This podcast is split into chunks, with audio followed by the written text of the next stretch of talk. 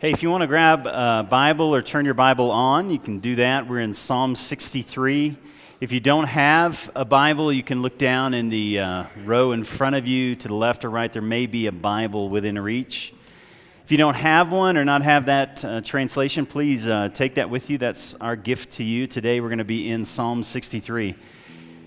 And as we try to do through this series, uh, we try to integrate some music into the Psalms because the Psalms were intended to be sung, intended to be the psalm, the um, hymn book of the church or the hymn book of the Old Testament. And so as we get into it today, we're going to do the same thing. So before we actually read the text, we're going to allow the words of the text to begin to meditate on them, to allow the melody to begin to sink into the heart. I think song has a way of uh, impacting us more than just spoken word. And so let's allow uh, God's word to permeate our thoughts and our minds in Psalm 63. Oh God, you are my God, and earnestly I seek you. My soul thirsts for you, my flesh pants for you. Oh God, you are my God, earnestly I seek you. My soul thirsts for you, my flesh faints for you. Verse 1 O God, you are my God. Earnestly I seek you. My soul thirsts for you. My flesh faints for you, as in a dry and weary land where there is no water. So I've looked upon you in the sanctuary and beheld your power and your glory. And because your steadfast love is better than life, my lips will praise you. So I will bless you as long as I live, and in your name I will lift up my hands. My soul be satisfied as with fat and rich foods. My mouth will praise you with joyful lips. When I remember you upon my bed and meditate on you in the watches of the night, for you have been my help. And in the shadow of your wings I will sing for joy. My soul clings to you. Your right hand upholds me. But those who seek to destroy my life shall go down to the depths of the earth. They shall be given over to the power of the sword, and they shall be a portion for the jackals. But, but the king shall rejoice in God, and all who swear by him exalt, for the mouths of liars will be silenced. Oh God, you are my God. Earnestly I seek you. My soul thirsts for you. My flesh faints for you. As in a dry and weary land where there is no water. So I've looked upon your face. So we sing it. Oh God, you are my God. My soul thirsts for you. My flesh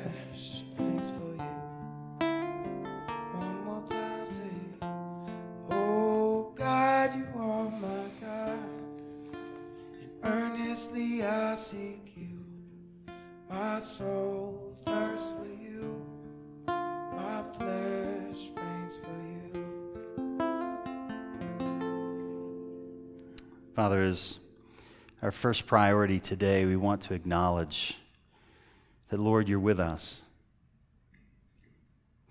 Think of the words of Psalm 42 as the deer pants for streams of water. So may our soul today, Father, pant for you, O God. May our soul today thirst for you, for the living God. May today be the day that we can say, It was good to be with God. Lord, I'd ask in Jesus' name that you'd show us our true need. Father, that uh, today wouldn't just be about coming to church, but today would really be uh, about the church and the presence of God.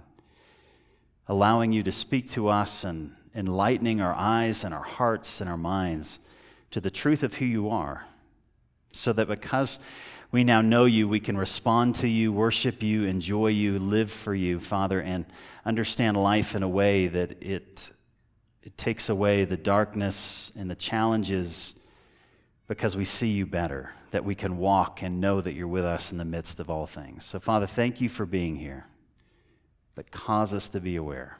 In Jesus' name, amen.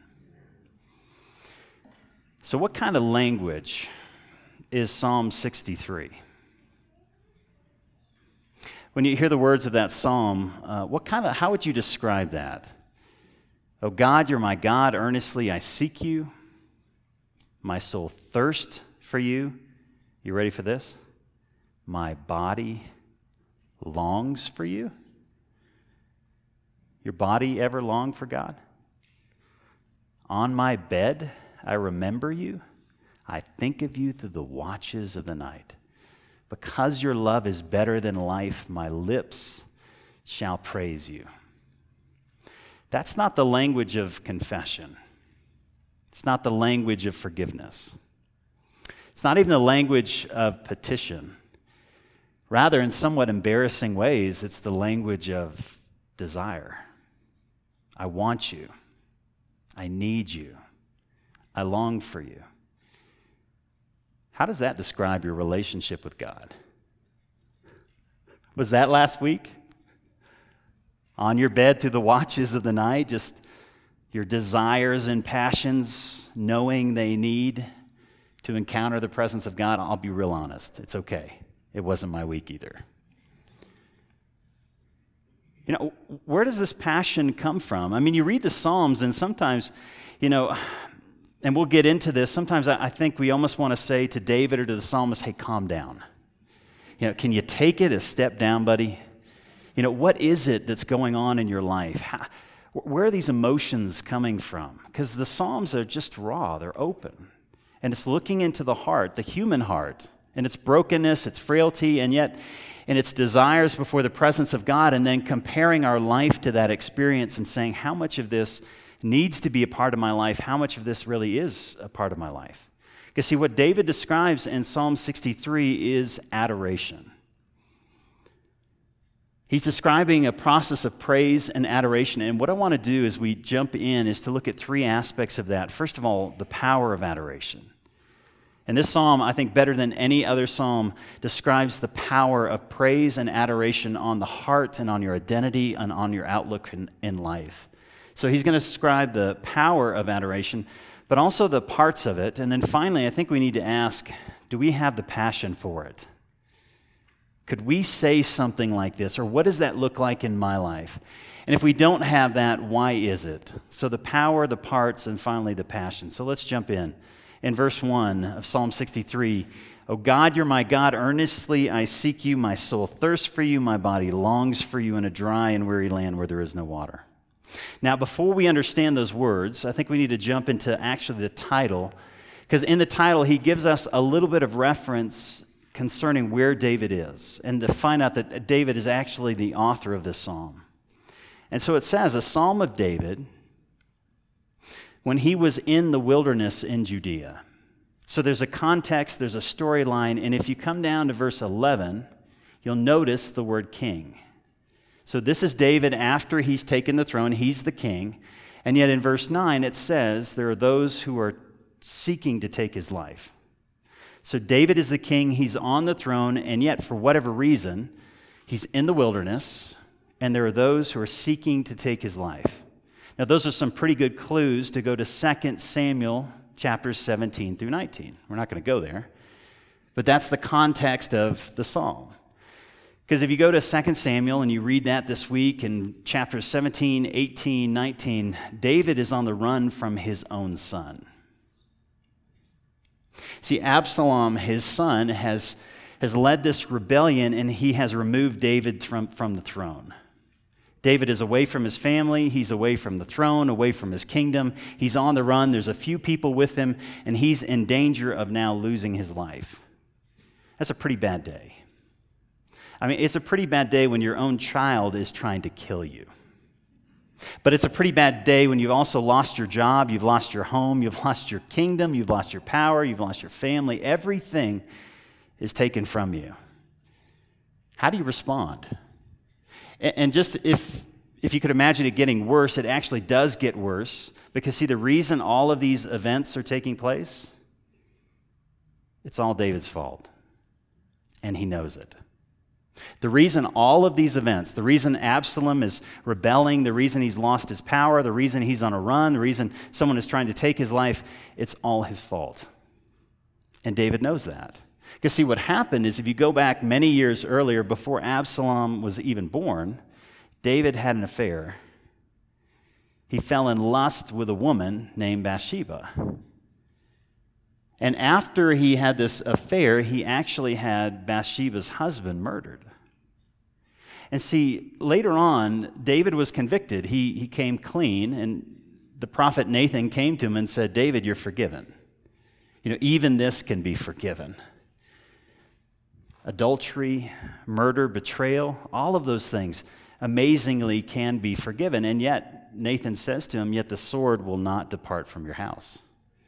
Now, how do we translate, translate that today? There's going to be some major consequences. Are you with me? Adultery is one thing. There's some serious, painful consequences just to that. And then not only adultery, but treason, murder, all of that stuff. It just begins to mess and wreck with the family to wreck with yourself, to wreck with life. And all Nathan's saying, he's not saying, hey, God's coming after you. He's just saying, listen, when you make those kind of decisions, there are harmful consequences that are going to come. But God is going to use those things. And so here's David on the run. And so, what I want to show you, and the reason I'm taking this time to lay down the context of this passage, is when you get to verse 11, he says something that is absolutely shocking, surprising. Because he says in verse 11, in the way he describes himself, he says, but the king. Now realize he's in the desert. He's lost his kingdom, he's lost his family, he's lost his power. There's nothing kingly about David. And yet he calls himself the king. Yet the king shall exalt in God. Where would you get that kind of confidence? Are you with me on that? I mean, where do you get that kind of sense that my identity and what God's called me to do, it's still intact? See, I find in my own life that when I fail, those failures tend to define the way I see myself. And when I fail, I don't fail on David level fail. You know, that's a whole different level of sin. You know, when I fail, when I mess up, I feel embarrassed. I feel foolish. I feel like a, a goof. I can't believe I've done that. I, am worried about what other people may say, what, what may other people think. And it begins to, I'll tell you, influence my identity, the way, what I walk in, how I get up here on Sunday morning, my confidence in the things that I do, my confidence in my relationships. And, and these are minor things. So, where does David get the confidence after all of this, all of this despair, all of this running to say, the king shall exalt in God? See, that's the power of adoration. The power of praise is whatever we worship defines our identity.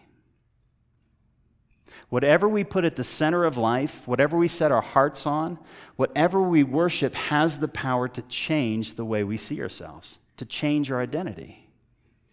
It's an interesting story I heard once from a pastor. He was talking about a young girl, and she was in high school, and all of her friends had boyfriends, except for her. She was the only one in this group of friends that she hung out with that wasn't in a relationship. So on Friday night, when they weren't hanging out, she was alone. Saturday night, she was alone. Now, she had some people that were investing into her life, some, some women that were mature in the faith, and they started praying with her and speaking into her life. And, and yet, at the end of all that, all that investment getting into the word and prayer, she said, and, and I quote, What good is the love of God if I don't have a boyfriend? That's honesty. What good is God's love for me? What good is the death of Jesus if I don't have someone in my life to share it with. Now, what's she saying? I know God's love, but see, I'm living out of the loss of a relationship. What's defining me is my failure. And what she was worshiping, what she was meditating on, thinking about, getting her emotions from, her experiences from, was this lack of relationship. And no matter how much you told her about the love of God, the love of God was not existentially real. It wasn't what she centered her life on. Rather, she was centering, centering her life on this failure. And that's how she saw herself, and that's how she saw the world. See, how did David get from this height of failure to saying, no, my identity is not coming from what I've done, my identity comes from what God has said?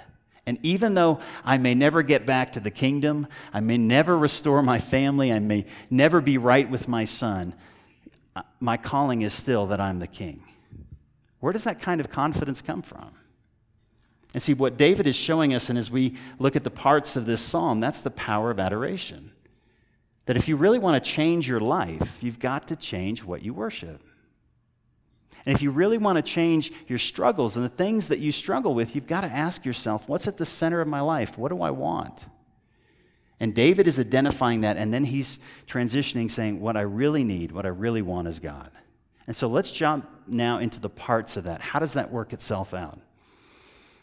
And there's four things I want to look at as we uh, kind of walk through this passage. There's four parts to this. Three, I think, that we can do well. One requires some help. And the first is remembrance. Second, we need to compare. Third, we need to express. And the final thing that comes that we need God's help with is satisfaction. The first thing we need to do is to remember, we need to treasure or to compare. Finally, we need to express. And then God, through the Holy Spirit, brings what David finds in verse 5, which is satisfaction. Now, here's some good news. You ready for this? You're already doing this. I find that good news. I'm not asking, and Scripture's not asking you to do anything that you're not already doing every single day. There's a storyline that you're remembering every single day.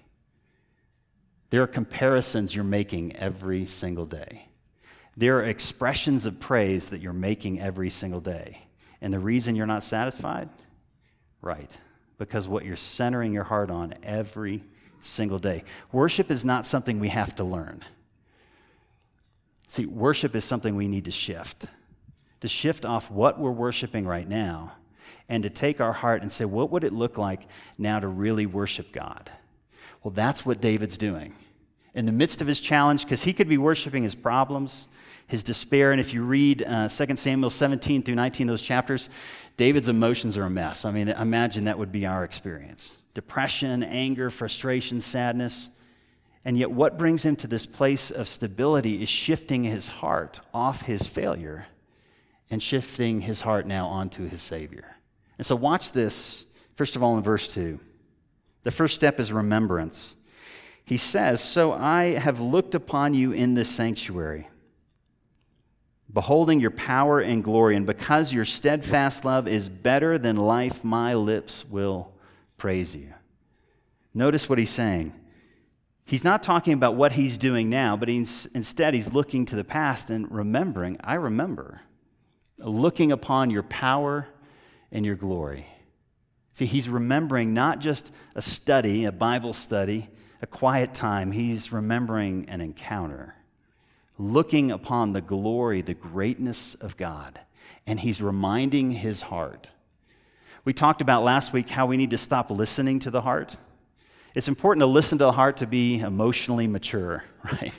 For most men, uh, the way we listen to the heart is by expressing anger because we don't want to listen. I don't want to know I'm jealous. I don't want to know that I'm afraid or I'm embarrassed. Instead, we mask all of those emotions just by putting a thick layer of anger over the top. So it's important to understand the heart, but there's a time in which you've got to start speaking to the heart. That's what David's doing. He's saying, Remember those encounters that you had. Remember those experiences. You know, it's the same thing you're going to have to do, or the same thing you've done if you've ever gone to like um, marriage counseling. Uh, no confessions, but if you've gone to marriage counseling, one of the first things the counselor will do is he'll say to you or she'll say to you, What I want you to do is take a few minutes and list out all the reasons that you fell in love. List out all the things that caused you to get married. You done that? You sit there for 10 minutes, just kind of in silence, you're writing them down. Oh, oh yeah, oh yeah. And, and then they start coming. At first, there's just one or two, and then, oh, yeah, oh, I remember that. And in your mind, you're starting to replay these experiences. And then the next thing you got to do is you got to turn and face each other. Because you're, you're mad, the reason you're there is because you got a problem. There's anger, there's hurt, there's, there's pain, and now you face each other, and what happens? I love you because. I love you because.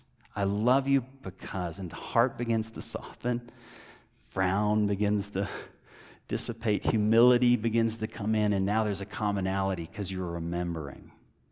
You're not just studying, instead, you're bringing back sweetness to the mind, to the heart, to the soul, to the body. You're saying, I love you. In times of trouble, that's what we need. Not just to do with others, but to do in the presence of God and to remind ourselves of what God has done. But see, then, once you've reminded yourself, the reason you got married maybe is because you compared. She's the best. You know, she's the one, he's the one for me. This is the person that I feel I could spend the rest of my life with. You've compared, you've remembered, you've compared, and that's what David begins to do. That's why he says, Your love is better than. Your love is better than life. Verse 3 Because your love is better than life, my lips will praise you. I will praise you as long as I live, and in your name I will lift up my hands. See, what is it that you need to compare God with? God, you're better than my fear. God, you're better than my desires. See, David had a real situation. God, you're better than life, meaning I could lose it. But if I lose my life, it's okay because God, you're better. See, you want to know which, what God needs to be better than? Well, what are your fears? Follow the emotions. What do you think about when you've got nothing to do? I know that didn't happen, right? But when you can, when you've got those moments and there's nothing going on, nothing to focus on, what comes to mind? What do you meditate on? See, whatever we go to in times of peace is really where our mind is, where our heart is. It's the things that we worship. And David is recognizing God, you're better than my fears. You're better than my life. God, you have worth. And see, that's what it means to worship. It means simply to ascribe worth to God. Now, we all do that. Because there's some things that you think are great that person next to you thinks junk right? That old ticket stub from a concert back in 1979. It's just a piece of paper. No, to you, it's an experience, it's a memory. Yesterday, we were over at Christ the King Catholic Church. You been there? How about on garage sale day? Blows my mind. I'm the guy in the corner just looking at everything, just absolutely overwhelmed. Stuff is on, I mean, it's everywhere. It's just, and then my wife finds the jewelry table the least valuable thing in my mind, right? I'm back with the power tools, sporting goods. She, she's in the jewelry table. And she's not in the jewelry table, she is in the jewelry table. And they had all this stuff all together in these little baskets, just you know, all kind of thrown in there together. But see, my wife has the ability to define worth to things people do not value. It's in the 50 cent box. But when she gets it, she has to take me aside and say, You see that marking? That says 14 karat gold. Do you see that? Do you see how the gem, you can see through it? You didn't know I was listening. that means it's a real gem. See, she took something that was two quarters, was a dollar. But when she got it home, because she knew its value, it had a place of honor. It had a place of value. And you know what she had to do? remember, treasure, express. What's the third step in adoration? You got to tell somebody. Because when you have something of value, it is not joyful unless you actually express it. She had to get it out. She had to tell me about it. She had to show me the intricacies, the details. See 14 karat gold. See how it shines through the light? These are real gems. This has value. This has worth. And to the degree that I owned it, and I apologize, honey, I should have owned that more. to that degree, I'm sharing in her joy, and it makes the worth, the value of that object even greater because now I share in what she's experiencing. Do you know what that is? That's worship. What are we doing on Sunday morning? I know sometimes we walk in and you got the blinders on, it's just me. But when we hear the voices of others, or when that song comes on and you love that song and the guy next to you is just rocking it out, or uh, the person next to you is really excited about that song, it brings joy, added joy to my life because I'm not just experiencing this by myself. I'm with others, and their expression actually adds to my expression. And therefore, God becomes all the more real because we are together. Why do we gather? We don't do that alone. I mean, I know we can get in our room and sing those songs that we love, but it's only when others show up and enjoy it with us that it becomes all the more meaningful, all the more rich. See, that's what David's describing. He's comparing and treasuring God, but then finally, he's looking at what he has and he's expressing it. And so in verse 3, he says, Because your steadfast love is better than life, here's my expression my lips will praise you. I'll say something. I will bless you as long as I live. And then he says, In your name I will lift up my hands. Now understand, this is not what people did when they sang, it's what they did when they prayed. That when they gathered together in the assembly, they wouldn't raise their hands to sing necessarily. Rather, the whole assembly would stand, and when they prayed, they would all raise their hands. Could you imagine the experience, the power of just simply raising up your hands and saying, God, you are our God. Earnestly we seek you. Our soul thirsts for you. Our body longs for you in a dry and weary land where there is no water. He's expressing what he's experiencing. And then he goes on to say, My soul will be satisfied as with fat and rich food. My mouth will praise you with joyful lips. When I remember you upon my bed and meditate on you in the watches of the night, for you have been my help. In the shadow of your wings, I sing for joy. You know, one of my favorite authors is a man named C.S. Lewis. And I love Lewis because he's real honest, and for some reason, he has the ability to remember uh, his own spiritual journey. And it reminds me, I forget easily, it reminds me of those moments where I thought the same thing. And one of the things that Lewis struggled with is this idea that God commands us to worship him. And he thought that was rather odd. Actually, he found it very embarrassing, like a little schoolgirl that needs attention, right? Or a boy that can't get enough praise. God, it's a little strange to constantly ask us to acknowledge you, to praise you, to adore you. And he said, You know, I found that very shameful, and I found it very embarrassing. And in this book I've been reading as we've gone through this series, it's called Reflections on the Psalms. I want to just read as best I can this section for you and allow that transition from what he found shameful, he then began to see as, as incredibly valuable. He goes on to say, The most obvious fact about praise absolutely escaped me. See, I thought of praise in terms of compliments or approval or even giving honor. But I had never noticed that all enjoyment, all enjoyment spontaneously overflows into praise. The world rings with praise. Lovers praise their mistress, readers their favorite poet, walkers praise the countryside, players praise their favorite game. I had not noticed either that men spontaneously praise whatever they value they spontaneously urge us to join them in praising it. And they will say, Isn't she lovely? Wasn't that glorious? Don't you think that magnificent? The psalmist, in telling everyone to praise God, are doing what all men do when they so speak of what they care about. I think we delight to praise whatever we enjoy because the praise not merely expresses, but completes the enjoyment. It is appointed consummation. It is not out of compliment that lovers keep on telling one another how beautiful they are. The delight is incomplete until it is expressed. How frustrating is it to have discovered a new author and not be able to tell anyone how good he is? Fully to enjoy is to glorify. And so, in commanding us to glorify him, God is inviting us to enjoy him forever remember, treasure, express. And then verse 5 My soul will be satisfied as with fat food. See, in poor countries, food is pretty healthy.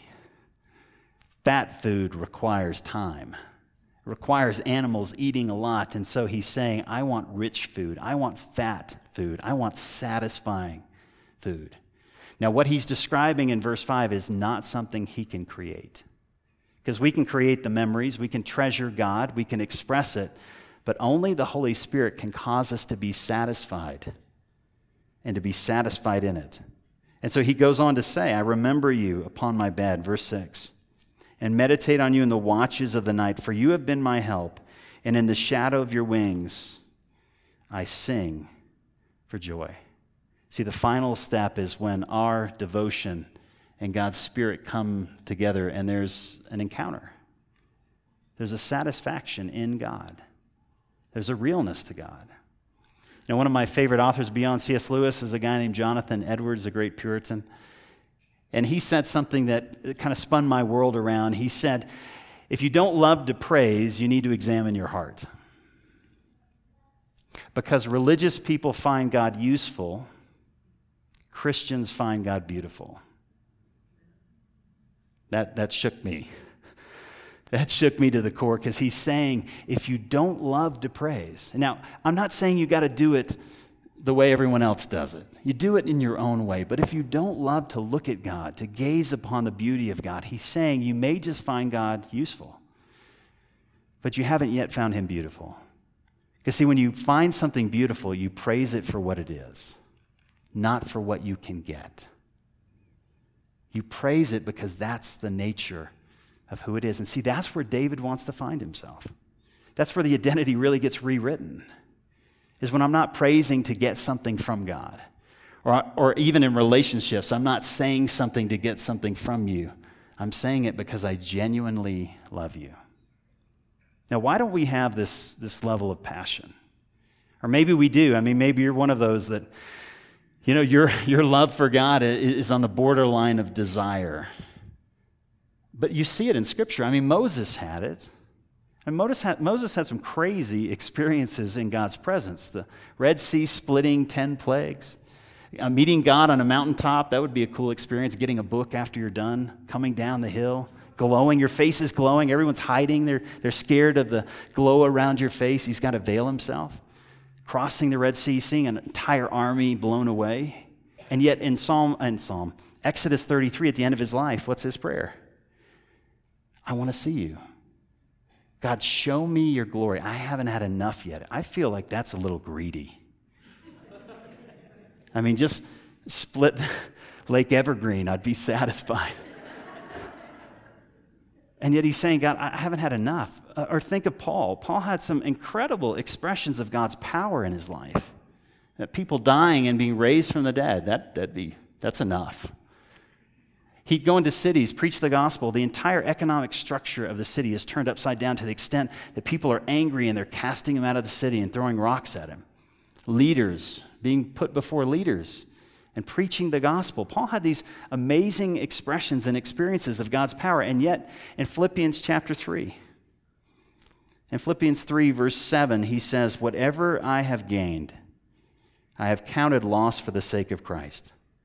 Indeed, I count everything as loss. And hear these words because of the surpassing worth of knowing Christ Jesus my Lord. This man was not satisfied. And it's not just in the Bible, you see it in church history. One of my favorite uh, pastors, a man named Charles Haddon Spurgeon, wrote sermons at the age of 18 that I still don't understand. And yet he said, Some of us have known what it is to be too happy to live. The love of God has been so overwhelmingly experienced by us on a few occasions that we almost had to ask God to stop the delight. For if we could not endure it anymore, if God had not shielded his love and glory a bit, I think we would have died for joy. How about John Owens, the great author who wrote Pilgrim's Progress? He said, Oh, to behold the glory of Christ. Herein would I live, herein would I die, hereon would I dwell in my thoughts and my affections. until all things here below became as dead and deformed things, and in no longer any way calling us out for my affections and embraces. Why did they share these passions? And how do we rekindle them? I think the place that God had to take David, and I hope he doesn't have to take us, is a place of desperation. I've been told you can't tell someone they're a sinner, they have to discover it. And to the degree you discover your sin, I'll tell you, to that degree you will cling for a Savior. Why do people have such a hard time breaking addictions? To the degree you see your brokenness and you run for a solution, a Savior, to that degree you find satisfaction in it. Where was David? David was at a place of despair. But see, Jesus said to us, Blessed are those who know their condition. Blessed are the poor in spirit, for theirs is the kingdom of God. That I think the prayer we need to pray and ask God to do this week is to say, God, show me my true condition. Because on my good days, I feel invincible. Now, those days are few. But God, show me my condition before you each day. Show me how much I need you. And then would you take those disciplines of remembrance, treasuring, expressing, and then ask the Holy Spirit, Would you satisfy my soul? Would you be like Mary, who took the words of the angel and pondered them in her heart? She would not let them go. Because when we're satisfied in God, that's what changes the course and the direction of our life. Hey, let me pray for us. Father, I'd ask that, Lord, whatever is too important to us, whatever is too costly to let go, whether it's the desires of the flesh or the passions of the eyes or even the bitterness of life because of missed opportunities or the pain that others have caused us. Lord, would you, would you enable us today to say, Your love is better than? That God, you are better. And as Paul said, when Christ, who is my life, appears, I'll be with him in glory. Father, the best gift we can have is what we've already been given, which is to know you. Now, would we say, would we count everything as loss compared to the surpassing greatness of knowing Christ Jesus our Lord? Father, thank you for showing us just how satisfied the soul can be in you. We love you and thank you. In Jesus' name, amen. Please stand as we respond and worship.